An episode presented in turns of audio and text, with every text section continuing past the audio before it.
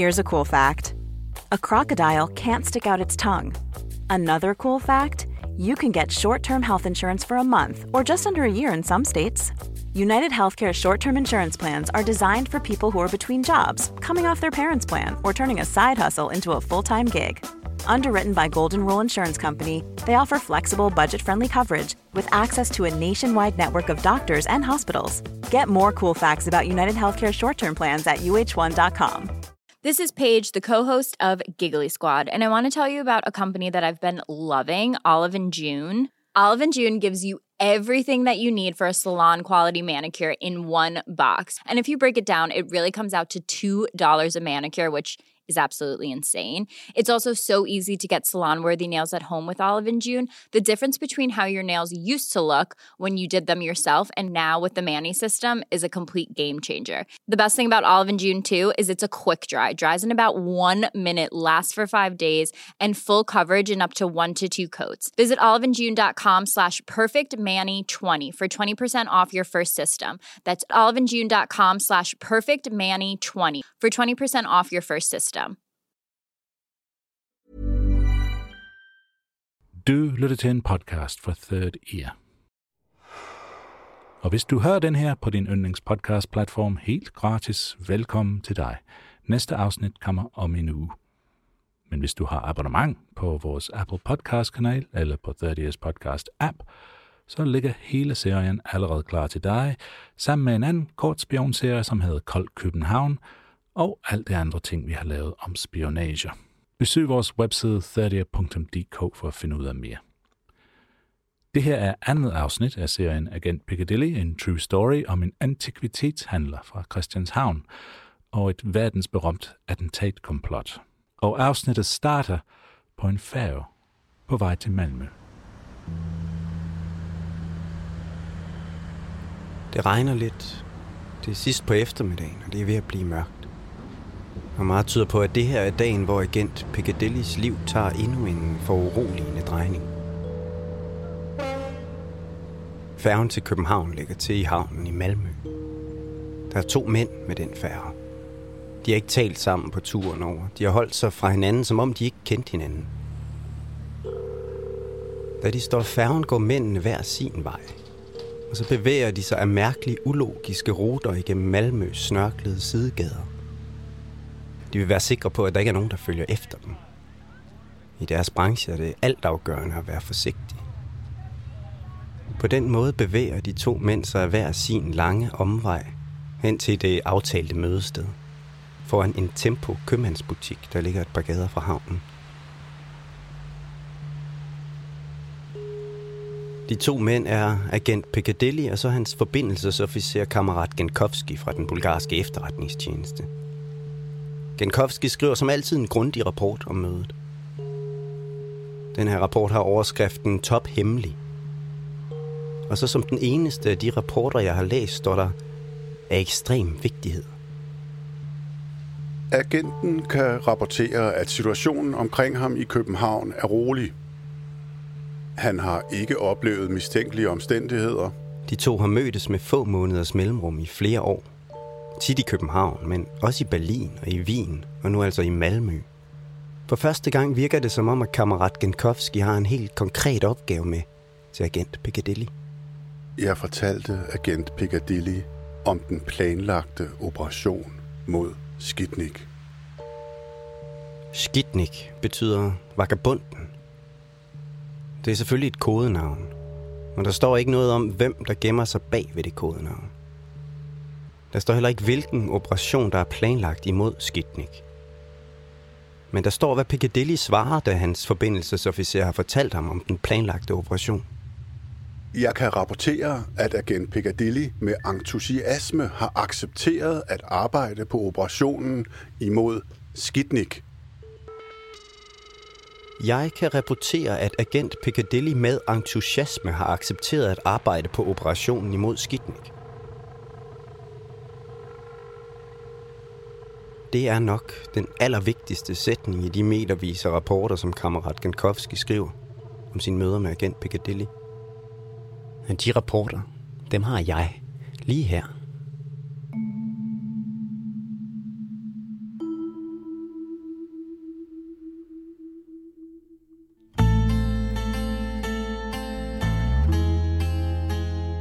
Velkommen til andet afsnit af Agent Piccadilly.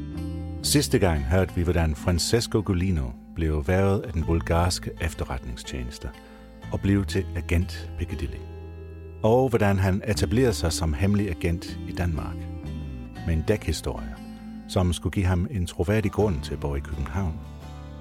Francesco Golino levede som antikvitetshandler med butik på Torgade på Christianshavn. En butik, som nogen få godt kan huske endnu. Ja, det var en mærkelig butik. Man undrer sig over, hvad den butik nu skulle, fordi den så ikke sådan særlig ud, som om den rigtig ville handle med noget agtigt, vel?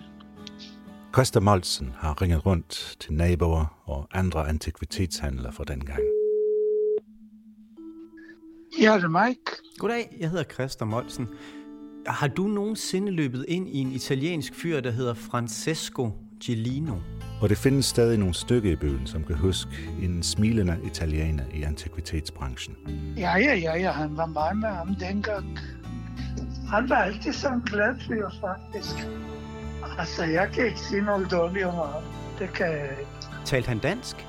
Ja, det gjorde han. Nej, er det rigtigt? Han talte fint dansk, og i køb. Altid klar til en god handel og et godt glas rødvin. Men også en meget privat mand. Svær at gennemskue. Han var en mystisk type, vil jeg kalde ham for, men øh, uhyre charmerende. En uhør charmerende mand, som talte flere sprog. Ja, udover dansk, talte han jo også tysk og italiensk og fransk. En forretningsmand med forbindelser i Østeuropa under den kolde krig. Øh, og så rejste han jo meget. Han rejste meget i Øst, Østlandene og lavede forretninger derover, og det ved jeg ikke rigtig, hvad han lavede der. Mest af alt husker de ham som forretningsmand. Hvad politisk? Havde du en fornemmelse? Havde du nogensinde politiske snakke med ham? Nej, det snakker vi aldrig om. Han var forretningsmand og, og interesseret i at tjene penge. Ingen har nogensinde haft den mindste mistanke om, at han arbejdede for en kommunistisk efterretningstjeneste. Afsnit 2 af serien hedder En alvorlig operation. Og den startede i Bulgariens hovedstad, Sofia, på et tidspunkt i midten af 1970'erne.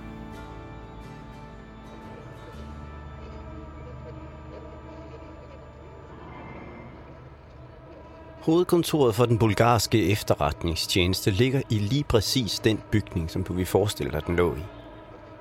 En enorm kommunistisk betonklods med bittesmå vinduer. Midt i Sofia trukket lidt tilbage fra vejen med en bevogtet gitterport foran. I afdeling 1 i det 6. direktorat i den bulgarske efterretningstjeneste findes afdelingen for analyse af vestlig propaganda.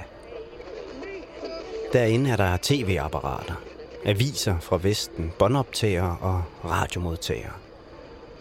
Her bliver der skrevet rapporter om alt, hvad der bliver skrevet og sagt i de dekadente vestlige medier om Bulgarien og om vestens løgnagtige kritik af kommunismen. Og den aller værste fjende, de har i propagandaanalyseafdelingen i den bulgarske efterretningstjeneste, det er en radiostation.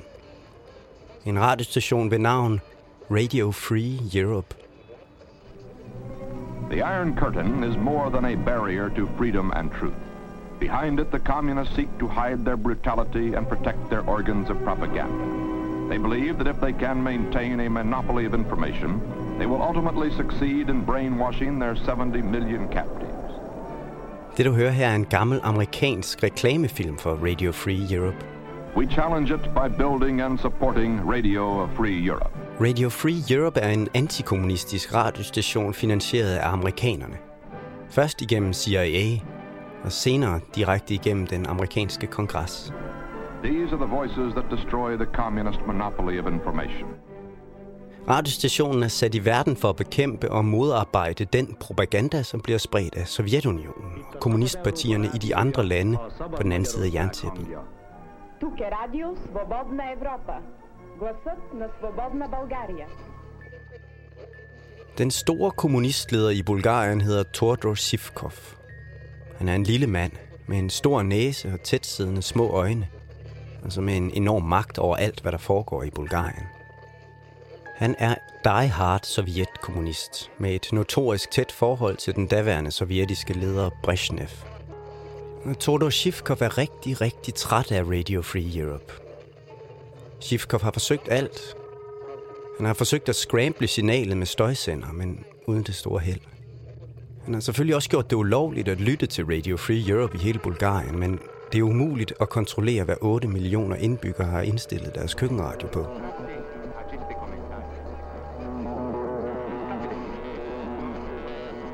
Radio Free Europe er en torn i øjet på den store Shivkov, og for nylig er det hele blevet endnu værre.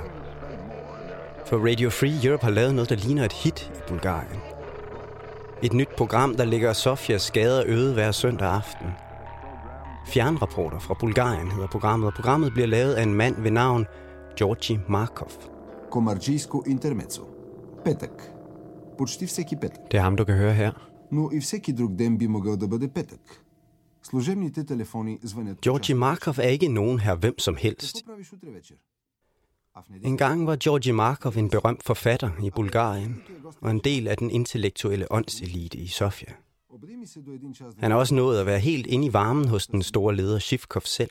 Струва ми се, че ако половина... Han har været en af de få forfattere, som har oplevet den særlige ære, det er at blive inviteret til Shivkovs imponerende jagtselskaber Разбира се, никой og til hans kunstneriske soireer. комар, всичко е било на празно, но иллюзията си остава непокътната.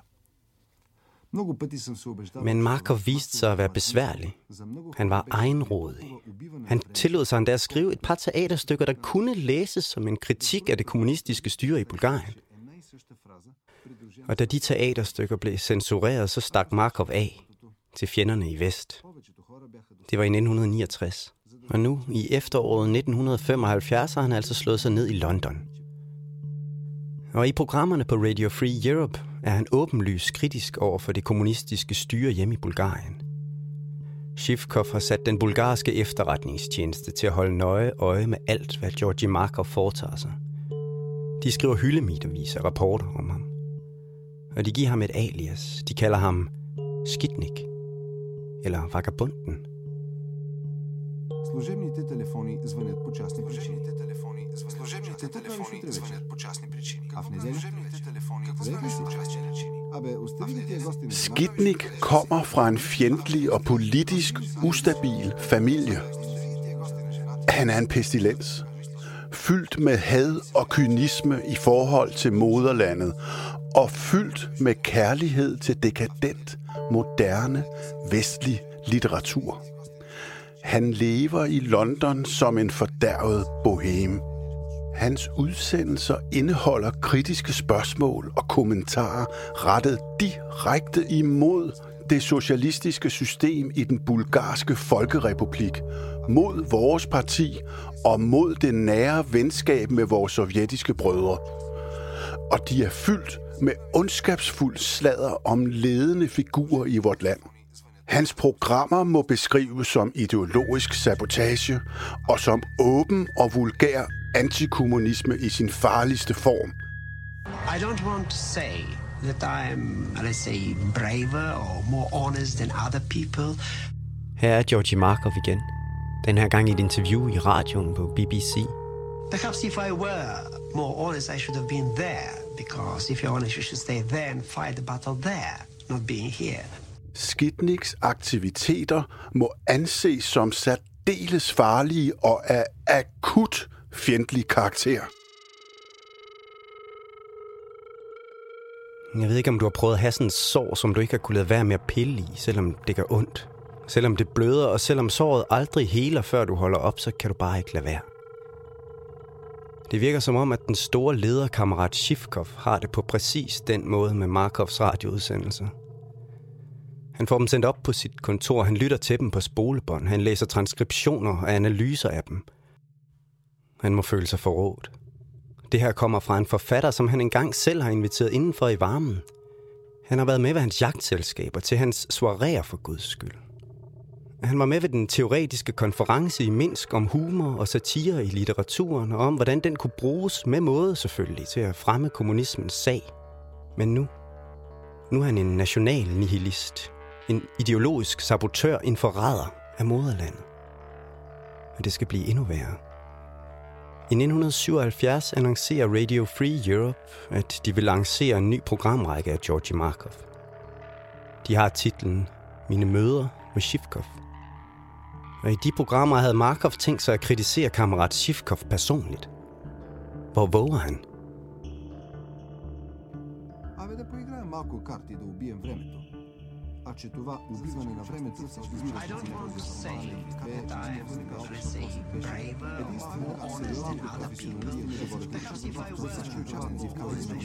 Der er noget, du skal vide om Bulgariens ubestridte kommunistleder, Todor Shivkov. На сърца ни да олекне, да живей, да живей труда! Ето, другари! Труда, труда и пак труда! Нищо друго! Shivkovs store styrke som statsleder ligger ikke i hans intellektuelle kapacitet. Her er den bulgarske journalist Risto Christov igen. Живков обаче е подценяван от останалите партийни членове, тъй като той не е бил образован. Han er ikke sådan intellektuel, han har ikke nogen, nogen prængende, op- noget han har opnået. Shivkovs styrke ligger i, at han er venskabeligt indstillet over for Sovjetunionen. At han er føjelig over for storebror i øst. Тодор Живков с неговите и положителни и отрицателни черти в... Og det er en af de ting, Georgi Markov kritiserer ham for i den nye programrække på Radio Free Europe. Georgi Markov er faktisk den person, der i sine reportager og beskrivelser bedst beskriver Todor Zhivkov. Абе да поиграем малко карти да убием времето. I radioen tegner Markov et billede af Shivkov som en sovjetisk nikkedukke. som en intellektuel undermåler, der mangler kulturel dannelse. Som en mand med et overraskende lille ordforråd, der især begrænser sig til vulgære politiske floskler.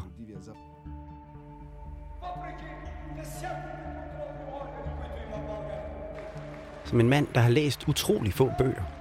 Som en mand, der er meget langt fra den intellektuelle åndselite i Sofias kaffebarer. Det er ikke svært at forestille sig, at Markovs ord gør ondt i selvværet på Shivkov. For det er lige præcis, hvad han er. Shivkov har ikke gået på universitetet. Han er vokset op i en lille landsby oppe i bjergene. Han taler med en landlig dialekt. Han er ikke fra et hjem, hvor man har talt om kunst og litteratur. Men han har ambitioner i den retning.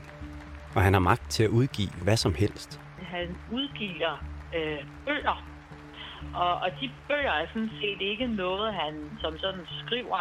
Øh, og så har han en hel afdeling af forfattere.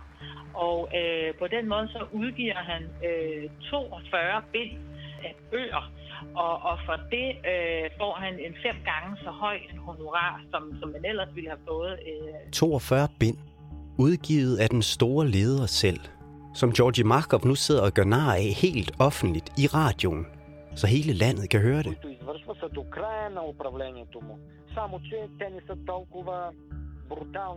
Det er uhørt. Det er uvederhæftigt. Det er uacceptabelt. Shivkov har fået nok.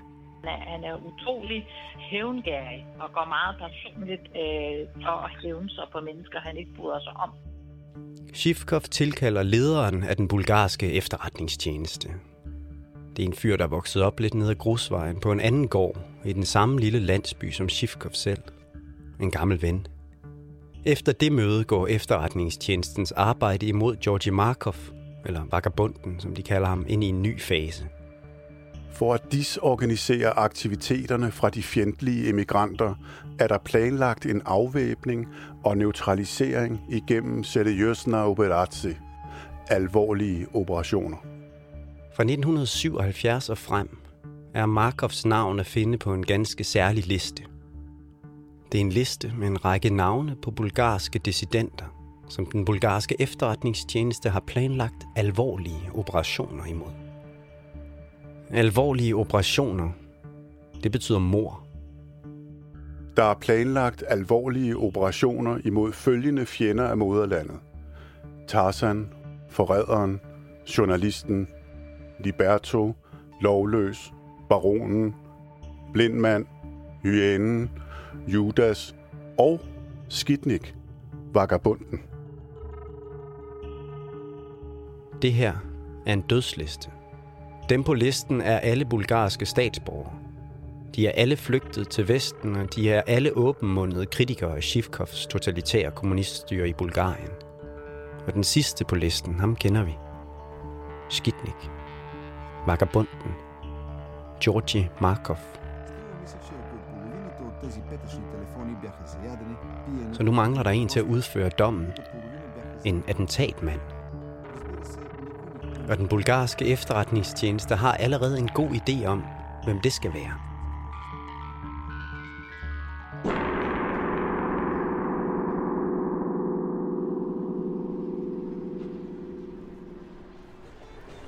Det er en sommerdag, og solen skinner. Jeg står på Christianshavns torv, lige der, hvor man øh, kommer op fra metroen. Og herude, der løber Torvgade. På den anden side af vejen ligger lavkagehuset. Og jeg er ude på at finde Torvgade nummer 53. Fordi at Torvgade nummer 53, det var der, hvor Francesco Golino havde sin antikvitetshandel. Vi kan hermed informere centret om, at stationen i Wien dags dato imellem kl. 11 og kl. 12 har ringet på Piccadillys opgivende telefonnummer i København otte gange, og hver gang er telefonsvaren slået til. Nummer 51, så må det være her. Yes. Kirkens Kors her er det i dag. Lige her agent Piccadilly havde sin antikvitetsbutik. En antikvitetsbutik med et lidt mærkeligt kinesisk navn. Den hed Pi Lo Chun. Lige på den anden side af gaden fra Spicy Kitchen.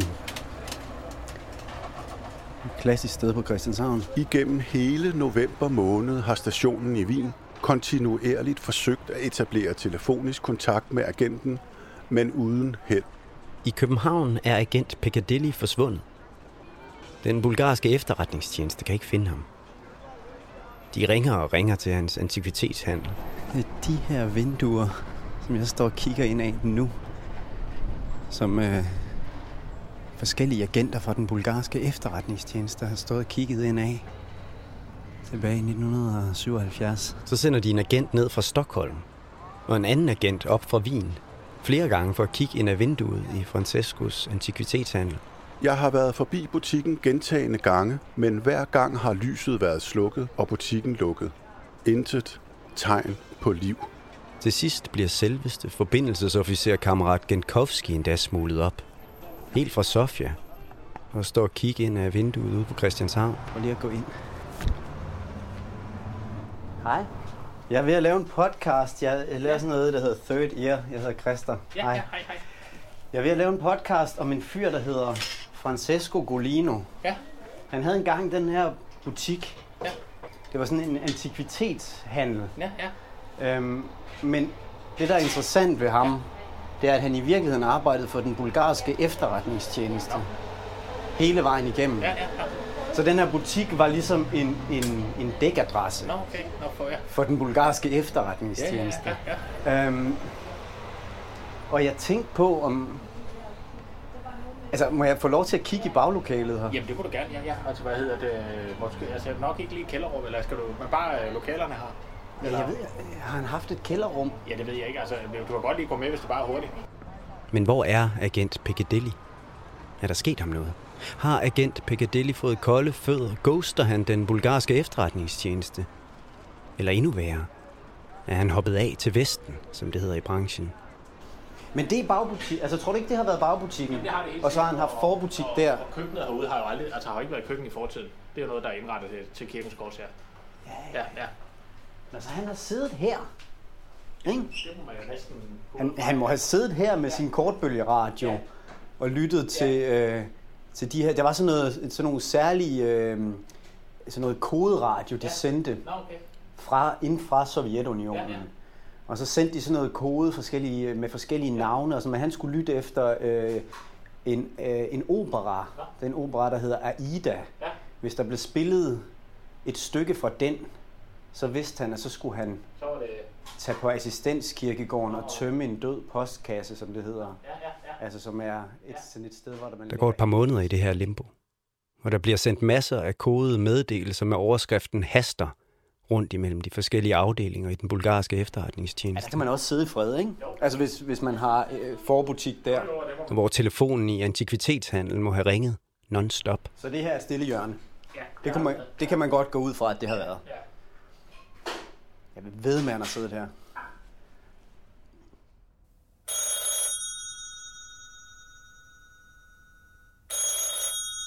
Og så endelig en dag. Hallo? Hallo? Det er ikke agent Piccadilly, der tager telefonen. Det er en dansk kvinde. Ja, det er Pinluchun Antik, det er Heidi. Der står i rapporten, at den danske kvinde kan fortælle, at Francesco har været indlagt på hospitalet i en længere periode, Nej, det er Heidi. og at han vil være der 15-20 dage nu.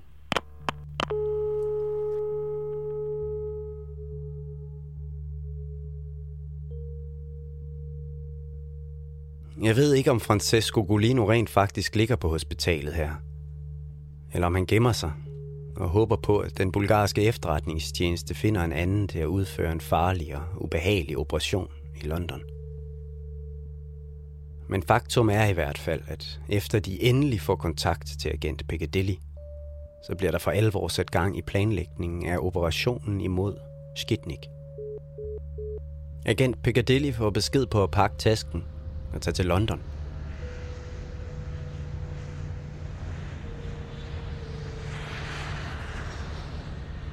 I kammerat Genkovskis rapport står der, at Piccadilly er i London for at lære engelsk og for at lære byen at kende.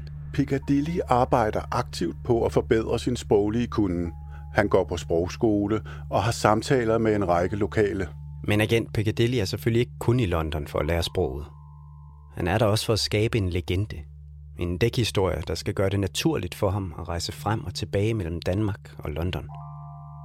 Agenten har skabt kontakt til et import-eksportfirma ved navn Thun Rahman i London, der importerer varer fra Kina, og han er blevet firmaets repræsentant i Danmark. Piccadillys legende er, at han er i byen for at købe kinesisk keramik til hans butik i København. Men han er der selvfølgelig for at holde øje med Georgi Markov.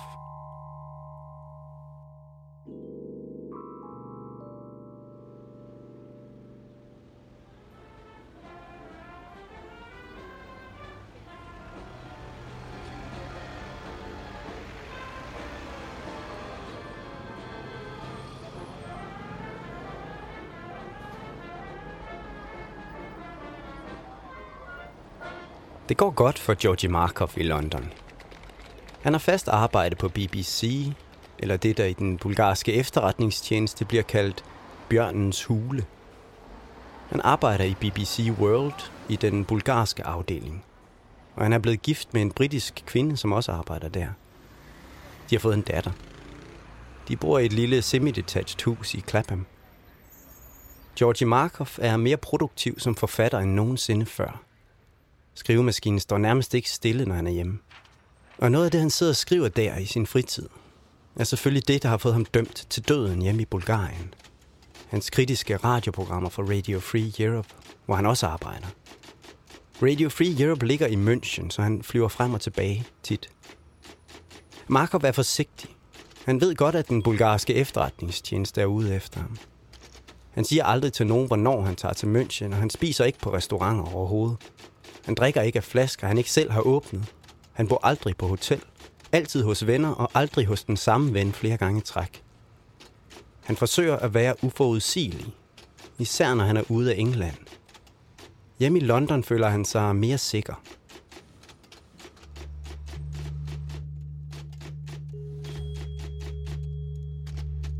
Der er ikke noget, der tyder på, at han ved, at en af hans kollegaer i BBC er informant for den bulgarske efterretningstjeneste. Hun er sekretær i den afdeling, hvor Markov arbejder. Fru Karlodova hedder hun. En gang imellem, efter arbejde, mødes fru Karlodova i al hemmelighed med en medarbejder fra den bulgarske ambassade på en café nede ved Thamesen. Skidnik fortæller, at han har haft venskabelige relationer til højtstående politikere i Bulgarien, og han forspilder aldrig en chance for at komme med satiriske kommentarer om dem. Hun fortæller ham om sladder og intriger på den bulgarske afdeling i BBC. Og hun fortæller om Georgi Markov. og om, hvad han går og siger inde på redaktionen. Han hævder også at kende detaljer om deres privatliv. Hans kommentarer omkring det politiske liv i Bulgarien er i det hele taget temmelig negative og kyniske. Sekretæren kan selvfølgelig også fortælle om Georgi Markovs rutiner. Hun kender hans arbejdstider. Og det er nok også hende, der ved, at Georgi Markov har for vane at parkere sin bil på den sydlige side af Thamesen, hvor det er nemmere at finde en parkeringsplads. Og så gå det sidste stykke på arbejde, hen over Waterloo Bridge.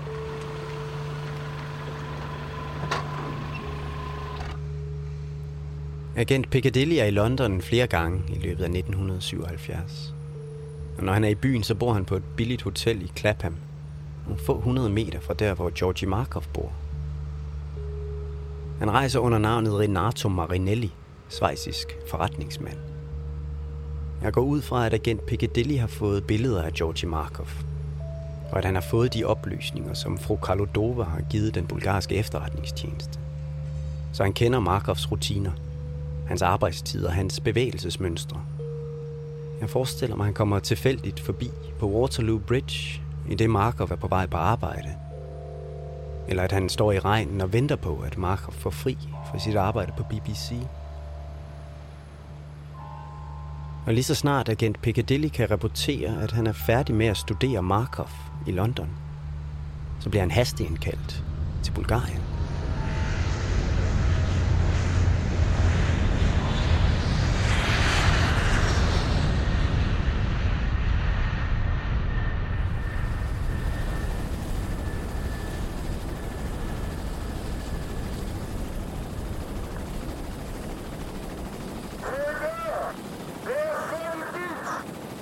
Agent Piccadilly hænger i en helikopter over Sunny Beach ved Sortehavet i Bulgarien. Hans forbindelsesofficer kammerat Genkovski er der også. Den bulgarske efterretningstjeneste har arrangeret en træningslejr, skråstreget charmeoffensiv for agent Piccadilly i deres land. Han er blevet smuglet ind på et falsk pas og i forklædning. Men de sidste par dage er han blevet fløjet rundt i helikopter over Sofia – over den gamle fæstningsby Veliko Tarnovo, over Varnabugten, også kendt som den bulgarske Riviera, og over landets store stolthed, Bulgariens olieraffinaderi. Han har været på museet for bulgarsk-sovjetisk venskab. Han er blevet behandlet som et statsoverhoved på officielt besøg. Han bor i en lækker suite på toppen af Park Hotel Moskva – det dyreste hotel i byen med flyl i restauranten og udsigt fra 23. etage over hele byen. Og han skal heller ikke føle sig ensom på hotellet. Der er det, der i rapporterne hedder en passende kvinde sammen med ham på hotellet. Der er udpeget en passende kvindelig agent, der arbejder undercover for at underholde agenten og for at undersøge hans opførsel, hans moral hans overbevisninger og hans inderste ambitioner. Alt er arrangeret ned til den mindste detalje af hans værter fra efterretningstjenesten, og det hele er beskrevet nøje i rapporterne med overskriften Særlig træning. Der er arrangeret M. Rodobe i agentens suite. M. Rodobe er kodesprog for, at agent Piccadillys hotelværelse bliver aflyttet. De er i gang med at finde ud af, om de kan stole på agent Piccadilly. Det er det, der i agentsprog hedder vetting. Men vigtigst af alt, så er de i gang med at træne ham til en vigtig opgave. En alvorlig operation. Her er Christo Christov, vores bulgarske graverjournalist igen. Проведено му е обучение, специално обучение. Der er gennemført øh, en, en, en særlig uddannelse for ham. Не се казва за какво, han får en meget speciel øh, træning, øh, blandt andet for, for psykisk styrke og udholdenhed. Så, så han får i det hele taget noget, noget træning og uddannelse der. Der står ikke specifikt, øh, hvad, hvad, hvad formålet med det er, men han får nogle, nogle, øh, noget ekstra træning på det tidspunkt. А подложени на детектор на лъжата. Han bliver øh, underlagt nogle løgndetek en løgndetektor-test.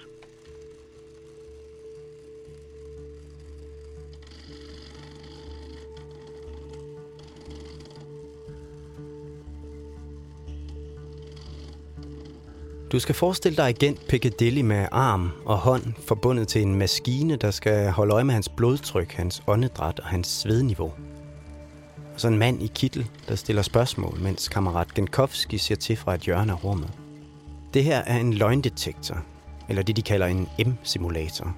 Målet med M-simulatortest. At undersøge agentens ærlighed og hengivenhed til tjenesten.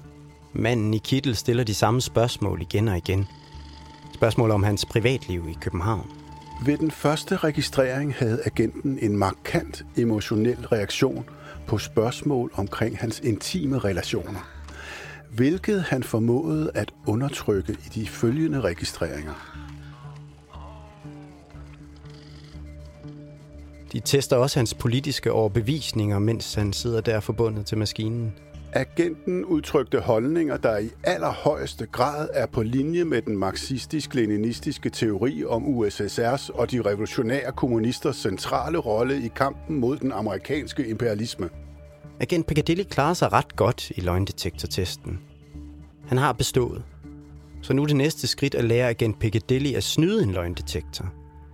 At lyve for fjenden på en overbevisende måde, hvis han skulle blive taget og sat i forhør af fjenderne i vest. Agenten viser en særlig evne til at undertrykke følelser under forhør. Men ved spørgsmål om navngivende mål for operationer viser agenten alligevel følelsesmæssig sensitivitet. Løgndetektoren slår ud, når navngivende mål for operationer nævnes. Der står ikke, hvilke navne de har nævnt. Men jeg tror, at det er Skitnik, altså Georgi Markov, de har nævnt. Jeg tror, det er hans navn, der får agent Piccadilly til at svede lidt i håndfladerne. Får hans hjerte til at slå en ekstra gang, så det kan aflæses på M-simulatoren eller løgndetektoren. Men den slags er der også råd for i den bulgarske efterretningstjeneste. Det henstilles hermed, at agenten efter M-simulatortræning skal gennemgå autosuggestiv træning. Autosuggestiv træning, det er selvhypnose. Agent Piccadilly skal trænes i selvhypnose, så han kan lære at snyde en løgndetektor, hvis de vestlige imperialister skulle finde på at sætte ham i sådan en. Der står ikke mere om den træning, så jeg kan kun gætte på, hvad den indebærer. Hvis, altså, tankeeksperimentet er, hvis, hvis du var hyret som hypnotisør i den bulgarske efterretningstjeneste, Mm-hmm. og ham han bliver sendt ned til dig, hvordan vil du gøre? Hvad er det første, du vil gøre? Jeg har fået en hypnotisør til at gætte sammen med mig, for i det mindste at komme med et kvalificeret gæt. Han hedder Carsten Milling. Jeg vil øh, hypnotisere ham og se, hvor dybt jeg kunne få ham ned. Fordi jo dybere han kan gå i trance, jo mere nem vil han være at arbejde med. I afhøringssituationen, der sætter man ham simpelthen til at visualisere, at nu er han til en afhøring. Og han har kontrol over sin puls og sit, sit blodtryk og sin svedafsondring. Hvordan vil du gøre det? Jeg vil sige, forestil dig nu, altså han skal være i dyb hypnose, ikke? Forestil dig nu, du går ind i din krops kontrolrum. Måske er det sådan ligesom en fyrkælder med en masse vandrør og haner. Måske er det ligesom kontrolcenter i Houston med en masse skærme og indviklede viserinstrumenter. Jeg ved ikke, hvordan dit kontrolrum ser ud. Det ved du, og nu står du i kontrolrummet, ikke sandt? Ja, svarer han så. Og nu ser du derovre i det fjerne, der er et apparat med nogle visere på, eller nogle skærme, der viser svedafsondring. Der viser, hvor meget man sveder. Og visse ting får os jo til at svede mere eller mindre. Og det kan vi skrue op og skrue ned for efter for godt befinde. Vis mig først, eller sig mig først, hvad der står på nu. Der er en skala fra 1 til 10. Hvad står der en skala på nu? Så siger han måske, at den står på 6. Okay, nu synes jeg, du skal skrue den ned på 3, så du får et lavere stofskifte og en lavere tendens til at svede.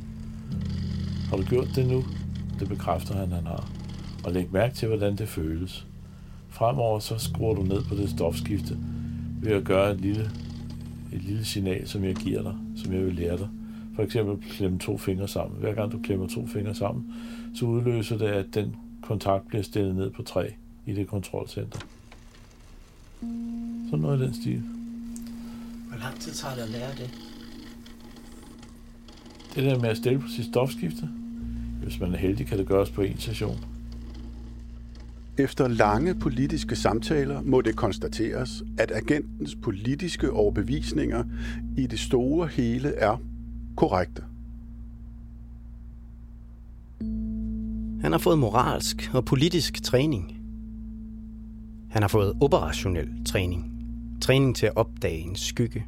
Træning til at udføre hemmelige møder og slippe væk fra et overvågningshold. Og han har fået træning i at holde fatningen og holde sin mund under forhør. Han har også fået træning i at skyde med pistol. Agenten viser stor villighed til at skyde med pistol og efterspørger selv at få lov til at skyde med maskingevær. Dette har dog ikke været muligt på grund af de dårlige vejrforhold. Agent Piccadillys lærermestre i den bulgarske efterretningstjeneste er ovenud tilfredse med ham. Hans udvikling som agent og som menneske. Han får topkarakterer i alle rapporterne. Den signifikante ændring i Piccadillys opførsel og hans tankegang er i særlig grad imponerende. Da han blev rekrutteret, besad han den mentalitet, vi kender fra internationale småforbrydere involveret i kriminalitet, med et højt niveau af risiko og en lav profit. I dag er han en forandret mand med progressive overbevisninger og en akut kritisk holdning til de kapitalistiske realiteter i Vesten. Den sidste aften i Bulgarien bliver der holdt en afskedsmiddag for agent Piccadilly vores selveste kammerat Kotsev, lederen af hele den bulgarske efterretningstjeneste, er til stede. En mand, som meget få agenter nogensinde får lov til at møde, en sjælden ære for agent Piccadilly. En ære, der tyder på, at noget stort er under opsejling. Jeg har scanninger af fem forskellige pas, som Christo Christoph har sendt mig. De har alle sammen tilhørt agent Piccadilly. De er med forskellige navne og med forskellige nationaliteter på – men de har alle sammen Francesco Golinos billede. Nogle gange med sideskilningen til højre, og nogle gange til venstre. Nogle gange med, og nogle gange uden overskæg, men altid med de samme helt sorte og udtryksløse øjne. Jeg har pas fra Filip Golinov, bulgarsk diplomat, og et andet fra Peter Lambov, også fra Bulgarien. Og så en, der hedder Renato Marinelli fra Schweiz – og så selvfølgelig Francesco Golino selv fra Italien. Jeg ved ikke, hvilket pas han brugte til at tjekke ind på i Kastrup Lufthavn. Men jeg er helt sikker på, at agent Piccadilly sad på et fly fra København til London i starten af september 1978. Og jeg er også sikker på, at agent Piccadilly han var klar til en alvorlig operation.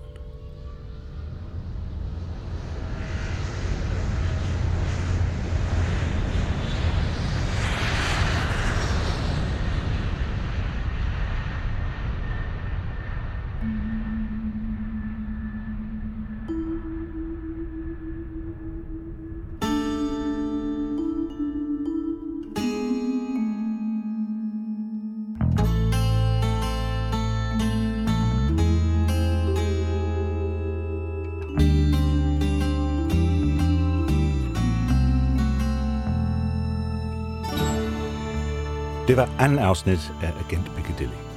Serien er skrevet og fortalt af Christa Monsen.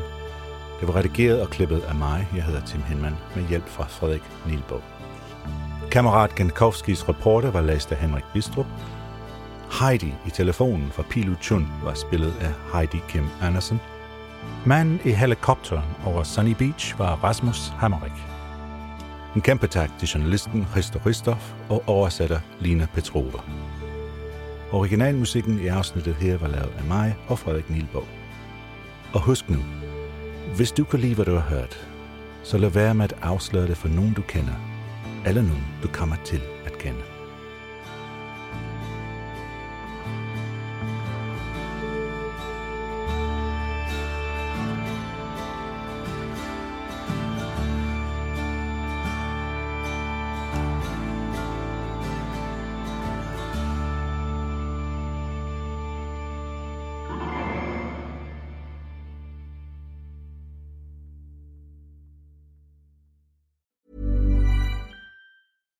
Hi, I'm Daniel, founder of Pretty Litter. Cats and cat owners deserve better than any old fashioned litter. That's why I teamed up with scientists and veterinarians to create Pretty Litter.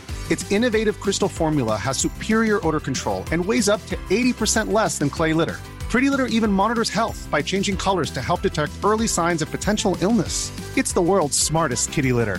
Go to prettylitter.com and use code ACAST for 20% off your first order and a free cat toy. Terms and conditions apply. See site for details. Even when we're on a budget, we still deserve nice things.